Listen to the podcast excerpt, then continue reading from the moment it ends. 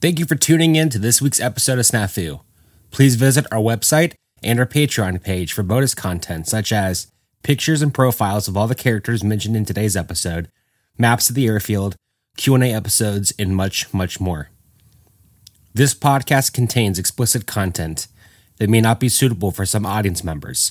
Listener's discretion is advised. The boss was sitting in his office, finishing up writing condolence letters. The boss hadn't slept in over 24 hours, and his eyes were like a periscope into what was going on beneath the olive drab cotton surface. The boss kept reliving the moment that he had confronted Andy at the Cock Inn. He knew that Andy couldn't keep this sensitive information to himself.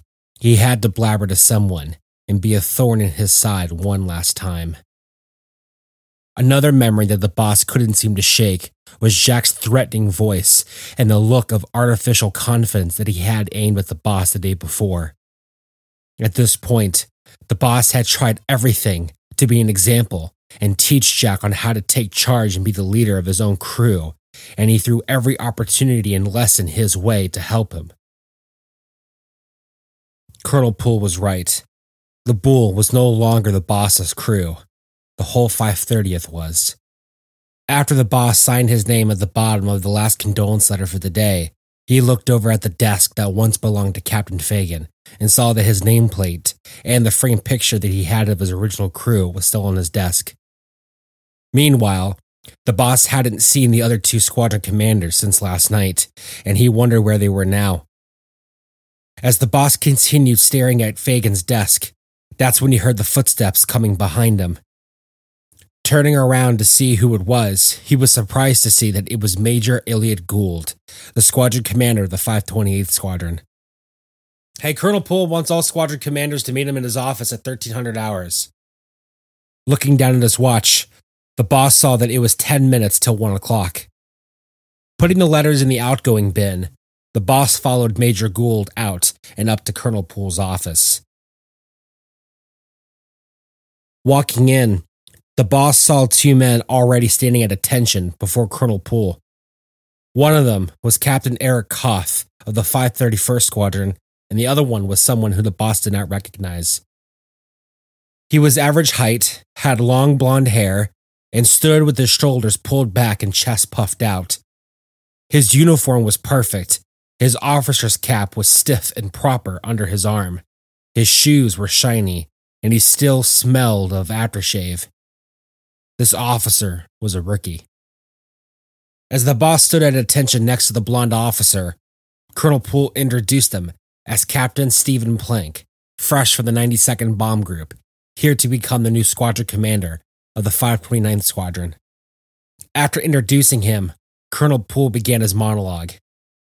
Gentlemen, the reason I've called you here today is because of a call that I had with headquarters this morning. Berlin kicked our butt yesterday, and judging by the reports, the whole thing was a complete snafu. Even more so, we in the 8th lost a total of 48 bombers. And for what? The target photos showed that not a single bomb hit the communications building or Tempelhof airfield. As you can imagine, Colonel Poole was just about one cup of bad coffee away from exploding into a vicious tirade so bad that Mussolini would shudder. With this being said, the next three weeks are going to be some of the toughest weeks we've seen since Big Week. Our next three missions have already been picked out for us and are being planned out as we speak. Make sure you have your best pilots, navigators, and bombardiers highlighted to lead your squadrons on the next couple of missions. Understand? Because remember, morale falls faster when we lose men for missed targets. Am I clear? The four men responded with the unison. Yes, sir. Excellent. Captain Plank, with you and the new guys from the 92nd here, plus that plane that we moved from the 530th over, and the new ships we have coming in this week, the 529th Squadron should be rebuilt by the end of this week. Until that is ready, the rest of you squadrons need to fill in for the 529th whenever we have maximum effort missions. Is that understood? Yes, sir. Good. Now I have went ahead and issued 48 hour passes to all airmen and non essential personnel in order to get the morale back up on this base. That includes you men too. So, enjoy yourself and do what you can to lift up your men's spirits. That's an order. And with that, you're all dismissed.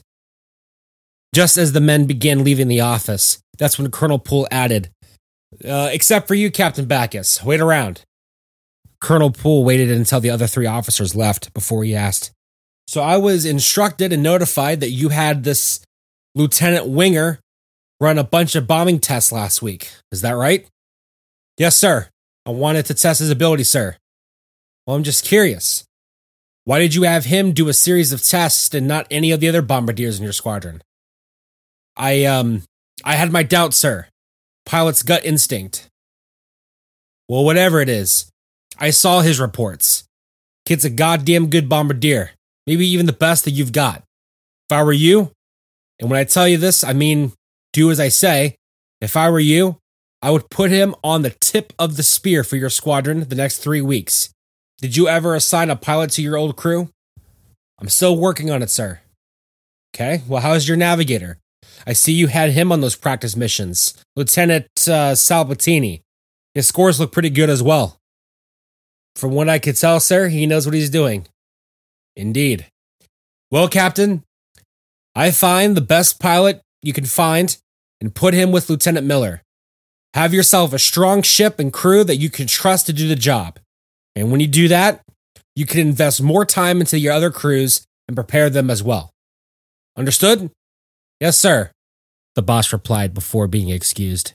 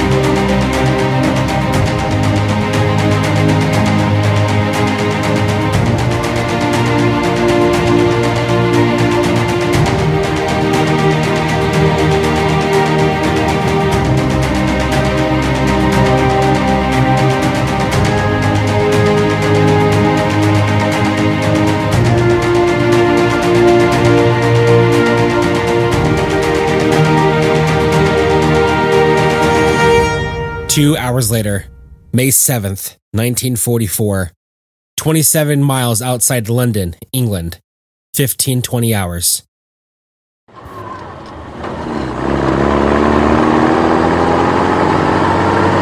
Jack was sitting in the back of a troop truck bound for Piccadilly Circus.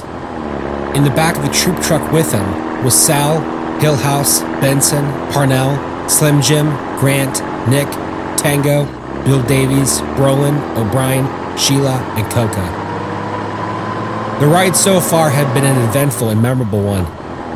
The group sang songs as they passed around a bottle of Old Crow bourbon that Grant had acquired through his connections. And about 10 miles before, O'Brien had revealed a box of cigars and passed them out to everyone, apart from Bill Davies, who didn't smoke.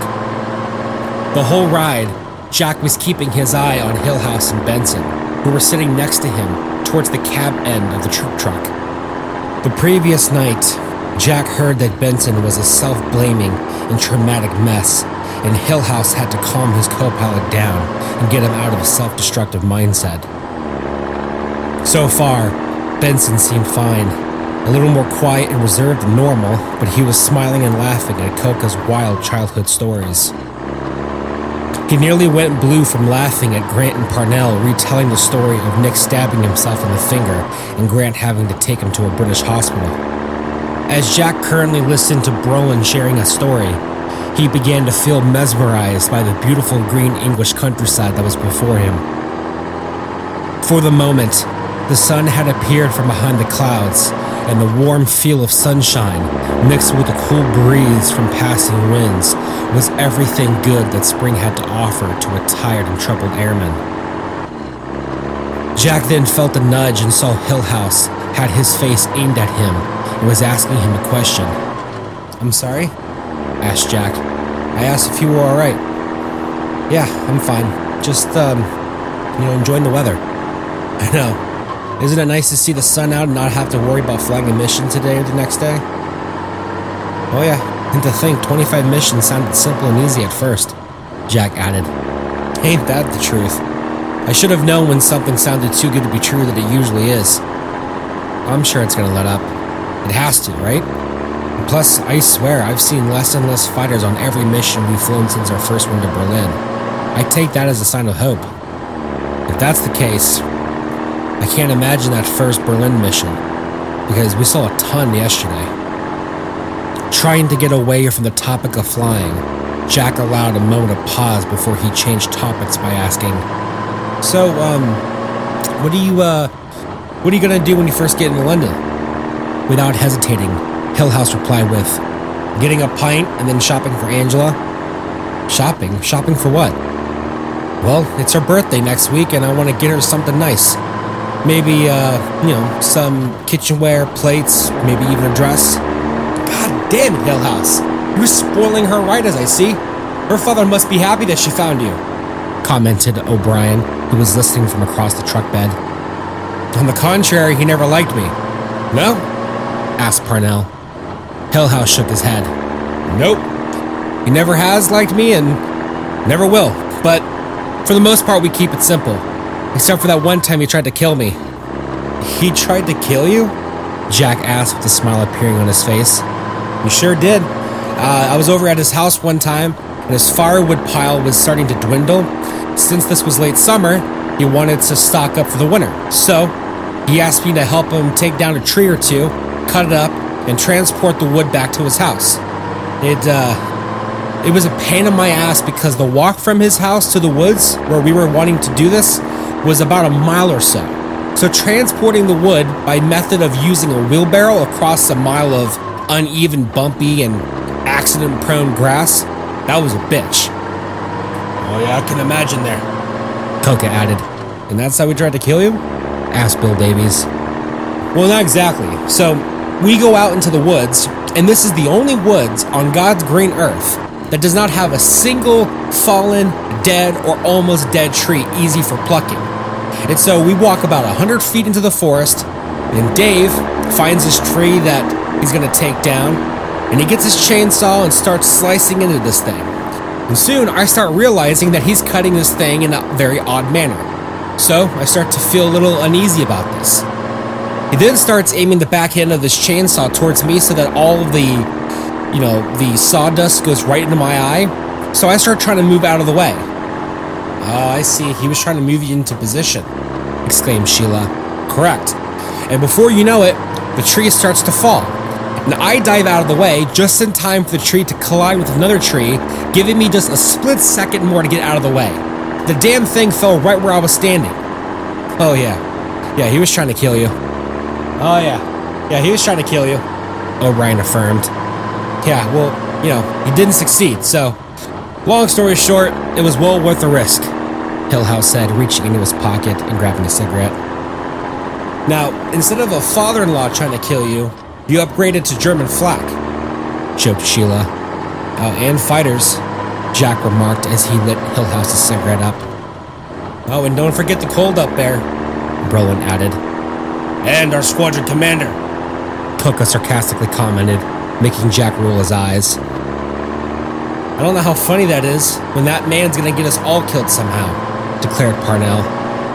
Jack stayed silent and wanted the conversation to change as quickly as possible, so he said, Now, no, what's gonna kill us is the antics we're getting ourselves into when we get into town. Well, we're gonna fuck the brains out of the antics tonight, Coca declared. You're not fucking anything, Coca. Not with your saint of yours waiting for you back home, Sheila commented. that's that's true. But good God, if I was single still, and I wasn't married, or had a kid, with the money that I'm making, and sending it sending it back home, oh, I would own London by now.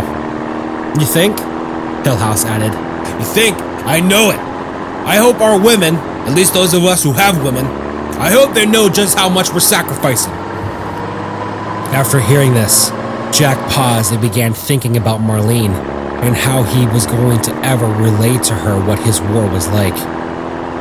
How would he be able to find the words to explain to her the ache that was now living in his heart and soul? How could someone like Marlene ever fully understand the weight of anxiety, fear, sadness, and grief that Jack had on his shoulders at all times? Would she think of him as a madman? Would she reject the new man that he had become? The kind of man that would use a dead man's wife in order to blackmail him? Or what about the man who had lost his faith in God? How does one explain that when the very thing that stole that faith away was something that a normal civilian would never get to see or experience? Even more so, what would his parents think? What would he say to his father, who faced combat, saw friends die, and yet escaped with his faith in sanity still intact? Was Jack's experiences somehow worse? Is that why his father never talked about combat? What Jack did know is that his mother would be heartbroken to see her son in the headspace that he was currently in, and it would pain her even more to see Marlene pushed away because of it.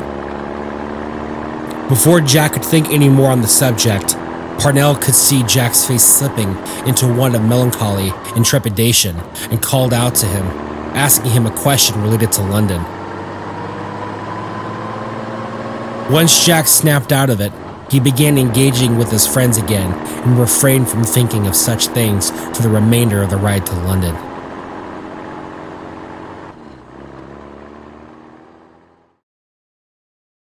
Do you like war movies?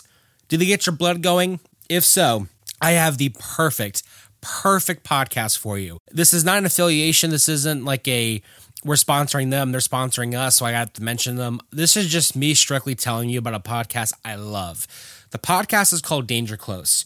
It's a war film podcast where three hosts, a theater director, a movie critic, and a veteran come together each week to talk about a different war movie. Guys, this is a fantastic podcast.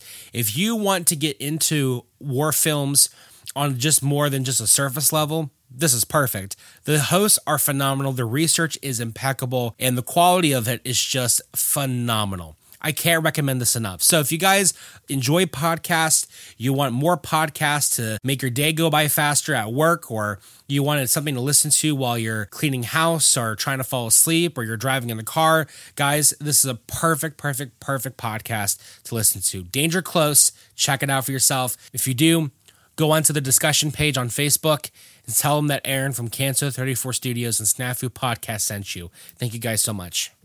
Do you want to get more out of Snafu? Well, guess what? There's good news for you because you can.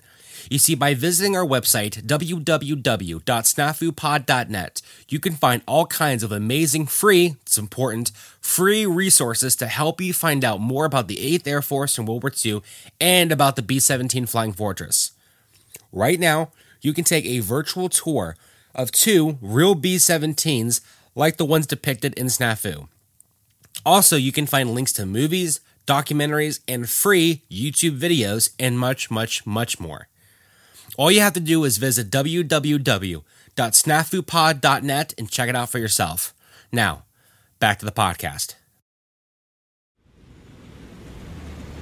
London was as busy as usual, and as the sun was creeping towards the horizon, Life in the old city was only continuing to thrive as more Allied servicemen and women entered popular sections of London, such as Piccadilly Circus.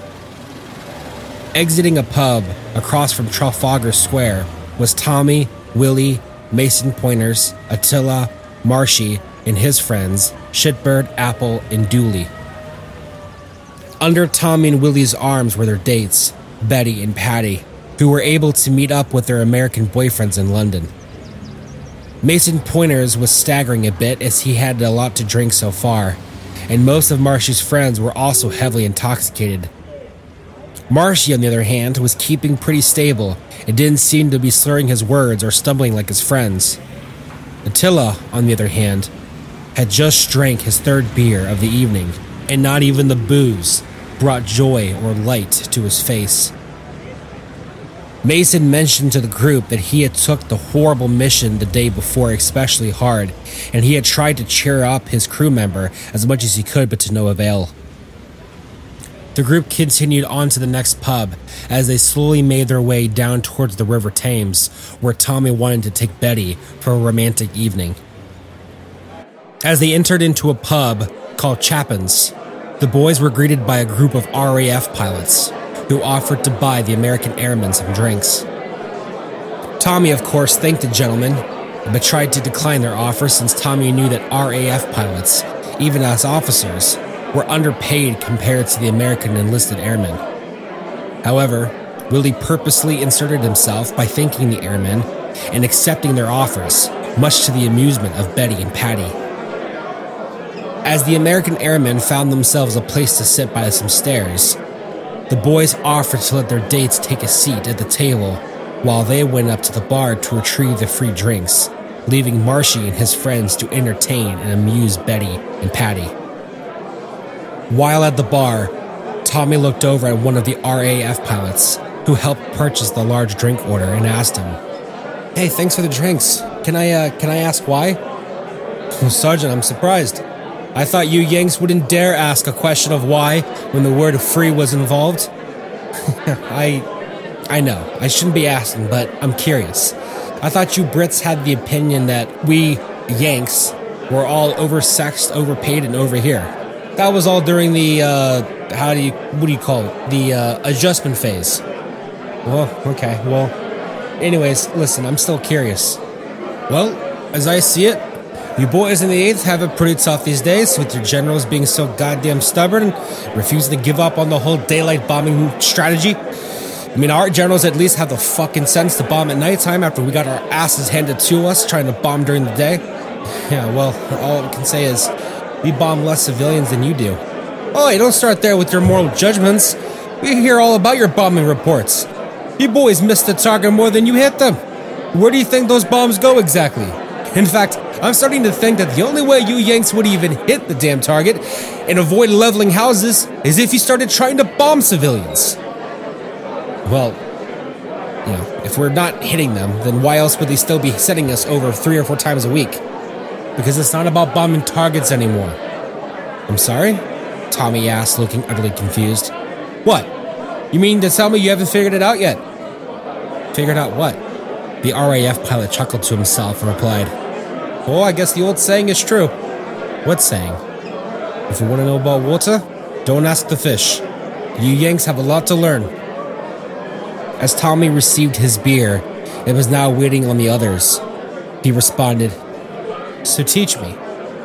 Turning his body towards Tommy and taking a hit off his cigarette, the pilot replied, Now that you have those long range fighter escorts, which by the way, we truly are grateful for that brilliant piece of innovation, considering we were getting bloody tired of escorting you boys to the coast and back day after day, the game has changed a lot for the Americans. Changed? Changed like how? Well, as I'm sure you have noticed, there's an increase of large scale, deep penetrating missions recently. When did you arrive in England? The end of February. Our first mission was to Berlin about two months ago. Bloody hell! That was your first? Yes, it was. Oh, well, if I had any regrets on paying for your drinks, I sure as hell don't now. My god, man. Anywho, before your patron saint of the United States Army Air Forces, Doolittle, came over, rarely did you ever hear formations being more than a few hundred and even more rarely did you ever hear or see the heavies going deep behind German lines. Reason was, the German Luftwaffe would throw everything they had at you, and you men would have to have the capabilities of taking them down. So, now that you have those long range fighter escorts, those fucking massive bomber formations are the perfect thing to attract Goring and his Nazi thugs into the sky. What the hell are you saying? Tommy joked.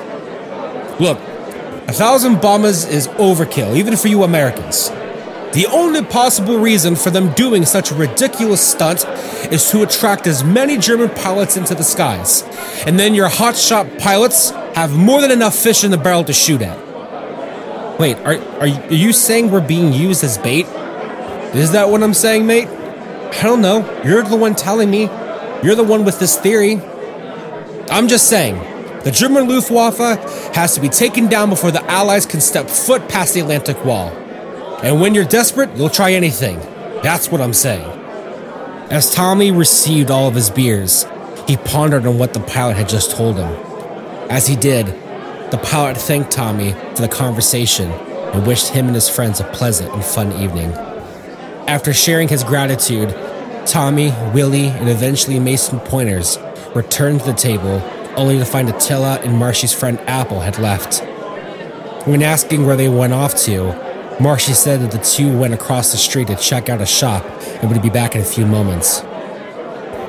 As Tommy began to drink and enjoyed the bantering and conversating with his date and his friends, Tommy couldn't help but think heavily on the RAF pilot's words, wondering if he was in fact right. Back at Piccadilly Circus, Jack and his group had settled at a pub called Alfie's, which was along Denman Street behind Piccadilly Circus and was the hub of American activity. Alfie's pub was roomy, had plenty of seating, and the beer hit the spot of the thirsty airmen. Jack looked over at Hillhouse, who was holding the perfect gift that he bought for his wife. It was a wooden sculpture of an open Bible with a dove half ascending from the pages. The piece was in a storefront, and Hillhouse spent close to all the money he had in his pocket for the item. Benson and even Jack told Hillhouse that he was being charged way more than what it was possibly worth, but Hillhouse didn't care. He had to buy it. Sitting in the pub among his peers, Hillhouse had the item sitting on the table in front of him. With him sitting forward, his body hovered over top of it, and he kept examining the beautiful piece of artwork. Also watching Hillhouse was Brolin, who kept asking Hillhouse if he could see the prize. Hillhouse finally slid it over to Brolin, who was sitting across from him at the table. With a glass of whiskey still in his hand, Brolin looked closely and saw the words Psalm 91 engraved into the wood, and the woodwork was so well done that it looked like the Bible was actually opened up to that passage. What's the significance of Psalm 91? Brolin asked. What do you mean? asked Hillhouse. They have the Bible opened up to Psalm 91. What's the psalm? Didn't you go to Catholic school when you were growing up, Joe? Coca asked as he stood next to the table, sipping from his third bottle of Coca Cola that Sheila had bought for him to give him his fix. I did, but I didn't learn shit due to getting the ruler across my hand and my neck all the time, and being a young man surrounded by naughty girls with weak wills and plenty of temptations. Which ones were the nuns? asked Jack, with an alcohol produced smile appearing on his face. Oh my! Was that a dirty joke I heard you tell Louis? asked Coca. Yes, it was. Jesus Christ, I was wondering when you were gonna loosen up. I'm pretty sure you could have sharpened a pencil in your butthole, you're so uptight. Brolin kidded. yeah, yeah, where did that come from? Hillhouse asked, looking just as surprised and shocked as the rest of the table. Clenching his beer, Jack replied, When you stop believing in heaven or hell, you learn to take things pretty lightly. Wait, what? You mean you don't believe in God anymore? Hillhouse asked. Oh God, I shouldn't have said anything. Um, uh, I mean, overall, listen, I'm on the fence about whether or not God exists. It depends on the day, whatever mood I'm in. You know, if there is a God, I guess it depends on what shit he sends my way. Because I'm getting the feeling he doesn't want me to like, love, or even believe in him, replied Jack. Jack, all kidding aside, you really shouldn't talk like that. You can't afford to piss him off if he is up there. Coca rebuked. Listen, I, I, I feel the same way, Jack. There's no shame in that, right, Hillhouse? Brolin asked, looking to Hillhouse for emotional support as he slid the wooden sculpture back over. Hillhouse looked at Jack with eyes full of sorrow, but also compassion, and looking down at the passage engraved into the wood, he replied with, All I can say is, while I don't share the same feelings per se, I can understand why and how you came to that conclusion, Jack. All right, well, since you're a Bible believing guy, do you know the significance of that psalm? Jack asked Hillhouse. Psalm 91, and yes, I do understand the significance. Okay, mm, tell us then. What's Psalm 91? Brolin asked. Hillhouse paused and then recited the following He who dwells in the secret place of the Most High shall abide under the shadow of the Almighty. I will say of the Lord, He is my refuge and my fortress. My God, in Him I shall trust. Surely He will deliver you from the snare of the fowler and from the perilous pestilence. He shall cover you with His feathers, and under His wing you shall take refuge. His trust shall be your shield and your buckler. You shall not be afraid of the terror by night, nor of the arrows that fly by day nor the pestilence that walks in darkness, or the destruction that lays waste at noonday. A thousand may fall at your side, and ten thousand at your right hand, but it shall not come near you. Only with your eyes shall you look and see the reward of the wicked. Because you have made the Lord, who is my refuge, even the Most High your dwelling place, no evil shall befall you, nor shall any plague come near your dwelling. For he shall give you angels to charge over you, to keep you in all your ways. In their hands they shall bear you up, lest you dash your foot against the stone. You shall tread upon the lion and the cobra, the young lion and serpent you shall trample underfoot. Because he has set his love upon me, therefore I will deliver him. I will set him on high, because he has known my name. He shall call upon me, and I will answer him. I will be with him in trouble. I will deliver him and honor him. With a long life, I will satisfy him and show him my salvation. There you go. Jesus Christ, Hillhouse, how do you know that word for word? Did your school not have nuns who punish for pleasure, naughty girls who seek pleasure regardless of punishment? Brolin joked. It's the passage that Angela writes at the bottom of all of her letters to me. I read it every morning, and I read it before I go to bed. Oh, that's why this thing means so much to you. That's sweet, Hillhouse. It really is. Coca added. Yeah, I just. I still don't know the significance, Brolin interjected. It's talking about how, regardless of what's being thrown at you, as long as you have God, there's nothing that can touch you. Jack explained. Yep, there you go. Hillhouse added. And you don't believe that anymore, Louis? Coca asked. Jack took a moment to light up a cigarette, and once he did, he took a sip of his beer and replied, Look, it's just. It's hard to take this stuff to heart when I'm the one who has to endure the arrows, pestilence, and whatever else he said, while God's the one who sits at the stands, refuses to help or interfere with the waves of the shit that he sends me, and then he dishes out punishment whenever I get fed up or tired of doing all the fighting and the persevering. After Jack spoke, he and Hillhouse locked eyes with one another, and Hillhouse chose to keep quiet and refrain from saying anything further. And once they were outside, Parnell asked Jack, What was all that about? What? Jack responded, The thing with the boss. Him just pulling up and taking you away and then dumping you off at the hangars. Parnell clarified, Yeah, not to mention the looks that you guys were giving each other at the uh, debriefing hut. Sal added. Yeah, I noticed that too, Willie commented. Look, there's a lot of history between us fellas, I can assure you. It's all worked out. There's nothing to worry about, defended Jack. If you say so, Jack, I don't know though. Parnell added as the group made their way over to the equipment hut to get changed out of their flight clothes. Do you want to get more out of Snafu? Well, guess what? There's good news for you because you can. You see, by becoming a supporter of the podcast, you will receive bonus content such as pictures and profiles of all the characters mentioned in today's episode, pictures and maps of the airfield and surrounding areas, as well as formation breakdowns of past, present, and future missions and Q&A episodes. There is so much for you to gain by donating $3 or $10 to help support the podcast. If you would like to be a part of Snafu each week, please visit our Patreon page. The link for that's down in the show notes. Any support goes a long way in helping the podcast to continue. Your contribution is making a huge difference. Now, back to the podcast. Down by the River Thames, Tommy and Betty were walking through the beautiful and luscious Whitehall Gardens while on their way to the riverside. Willie and Patty were just up the street, having one last drink at the corner pub before meeting up with Tommy and Betty and heading back to the rendezvous point at the square. Light from the half crescent moon gave Tommy and Betty just enough light to see their way through the garden.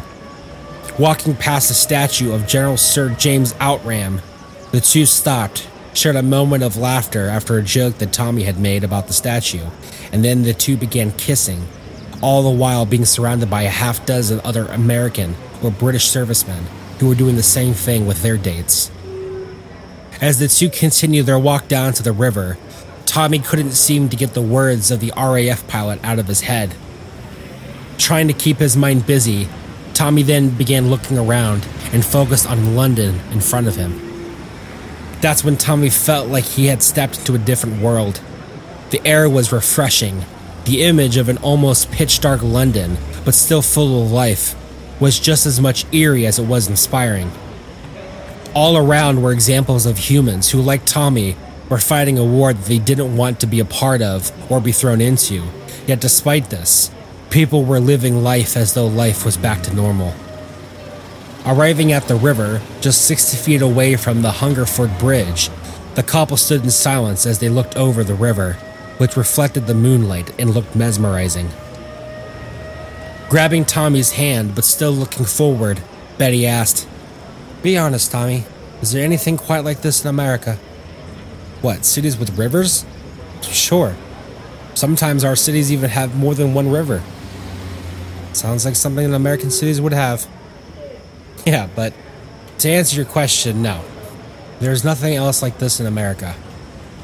Are you saying that our rivers are nicer? No. The river actually is quite underwhelming, if I'm being honest. So is most of London. But there's something that I don't know, has made it the most important place in the world. What's that?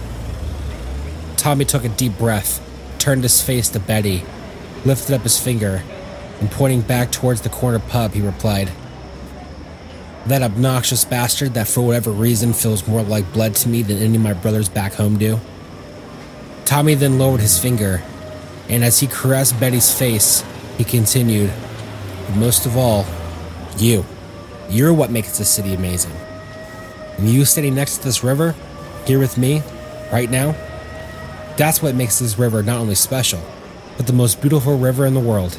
And while I know that sounds crazy maybe even selfish, I just keep thinking about the fact that knowing that the last two months have led me to you, it not only makes the shit I've seen and experienced worth it, but I can feel content about it. Does that sound crazy? Even with the low light, Tommy could see Betty grinning from ear to ear, and his hand could feel her face getting suddenly warm. Leaning in to kiss Betty, that's when she softly replied that it didn't sound crazy at all. As the couple then began kissing, that's when Tommy heard Willie shout out, All right, Tommy! Tommy! I'll, I'll be right there, Will! Tommy called back before he began kissing Betty, and soon the two walked back to where Willie and Patty were waiting. The boss and Steve Plank were sitting at the club along St. James Square, about 800 feet from Piccadilly Circus. The club looked more like a fancy ballroom, with three tiers of seating booths and tables along the perimeter of the room, with a wooden dance floor in the middle. The backdrop was a stage and a large stage curtain up against a wall with lights from below giving it a grand look. The boss and Steve Plank had polished off their glasses of whiskey and were enjoying cigars that Steve had purchased at a tobacco shop earlier that day. The two men had visited a couple pubs and even got a bite to eat before they arrived at the club and were enjoying each other's company. Plank was suffering from feelings of isolation from members of his own squadron because of him being so fresh from the States and not having completed a single practice mission, let alone a real mission. Because of this, the boss took the opportunity to end his feelings of alienation by befriending the new squadron commander and took advantage of the man's ignorance of who the boss was and his reputation that he had among his peers. So far, he and Plank had a lot in common. Before the war, Plank worked as a lawyer in Steubenville, Ohio, and joined up as a result of his number being called up. Shortly after completing his pilot training, his wife of three years had left him to chase after a 4F who carried no risk of dying fighting in a war that, to her opinion, the Americans had no business being involved in. Plank was good at handling his plane and shared a lot of the same philosophies as the boss. The boss, of course, didn't share with his new friend about his wife or really much of his life before the war, and for the meantime, he was going to keep it that way.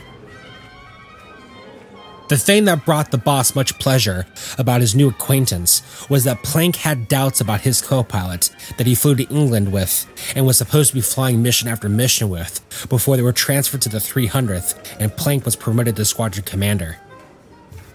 The two talked at length about Plank's reasoning for not liking his co pilot, and the boss rambled on about the importance of having a trustworthy and ambitious co pilot sitting next to you.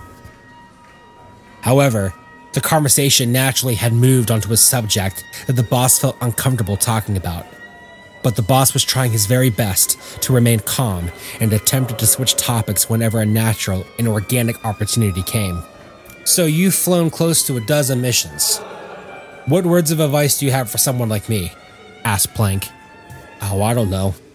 It's something that you'll have to experience and learn from just doing it, responded the boss. Oh, come on, there's gotta be something you can give me. I heard conflicting things from other pilots I've spoken to.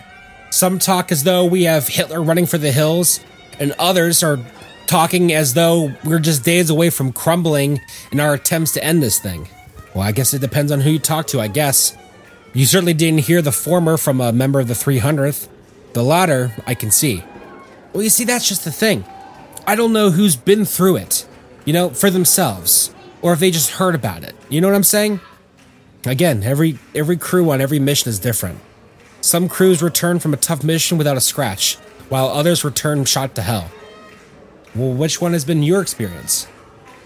Well, again, I don't know how accurate I'm going to be because I'm just one perspective. Besides that, let's not talk about missions and such. Tonight's about letting loose and not thinking about war. Well, I think I found my answer. Well, I just don't know what to expect. The boss began to grow irritated at the questions Plank was asking, but he remembered asking very similar questions to Mickey the night at the Red Lion Inn. In fact, the boss remembered asking those kinds of questions a lot to officers. The boss then remembered what Jack had said the night they found that hanging airman.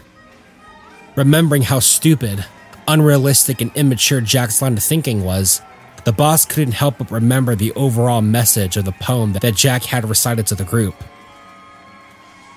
That's when the boss realized that if he was just honest with this rookie commander with honor and glory still in his eyes, that maybe he would refrain from ever asking another question like this again.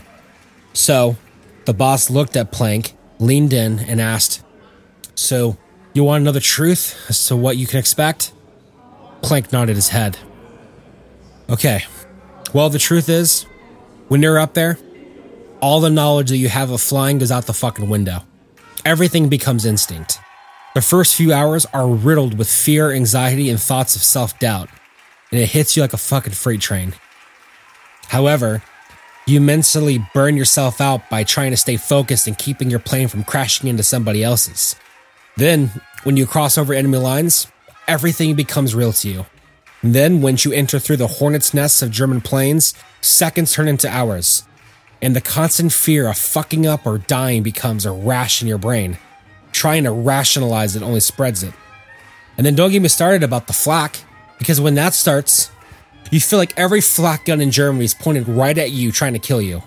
And God forbid a member of your own crew or squadron gets hit. That's a feeling that never goes away. It eats at you. But you you just learn to deal with it, either by going nuts or shutting it down in your mind. Tommy, Betty, Willie, and Patty were walking down Haymarket in the attempt to make it back to Piccadilly Circus to send their dates on the last train back to Haverhill for the evening. As they walked, Tommy and Betty continued to laugh, kiss, and hold hands. Meanwhile, Willie and Patty walked behind them, stopping every so often to kiss, fill each other up, and then realized they had to catch up to Tommy and Betty, which always turned into them having to run up and catch them. After doing this a few more times, the group finally arrived back at Piccadilly Circus and kissed their dates one last time, waving them off before they departed ways for the evening. You know what, Tommy? I think I'm in love. Yeah, me too, Willie. Me too. Well, what do you want to do now? I don't know. Let's go get another drink and then find ourselves a hotel room. You know what? Do we know where Mason and the others made it to? Ah, I got no fucking idea. But I just need another drink in me. I'm sure I'm gonna lose my buzz. I agree. Well, is there anything in here that catches your eye? Yeah.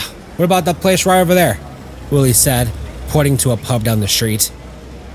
As the two began walking down the street, they heard a woman's muffled screams coming from an alleyway near them.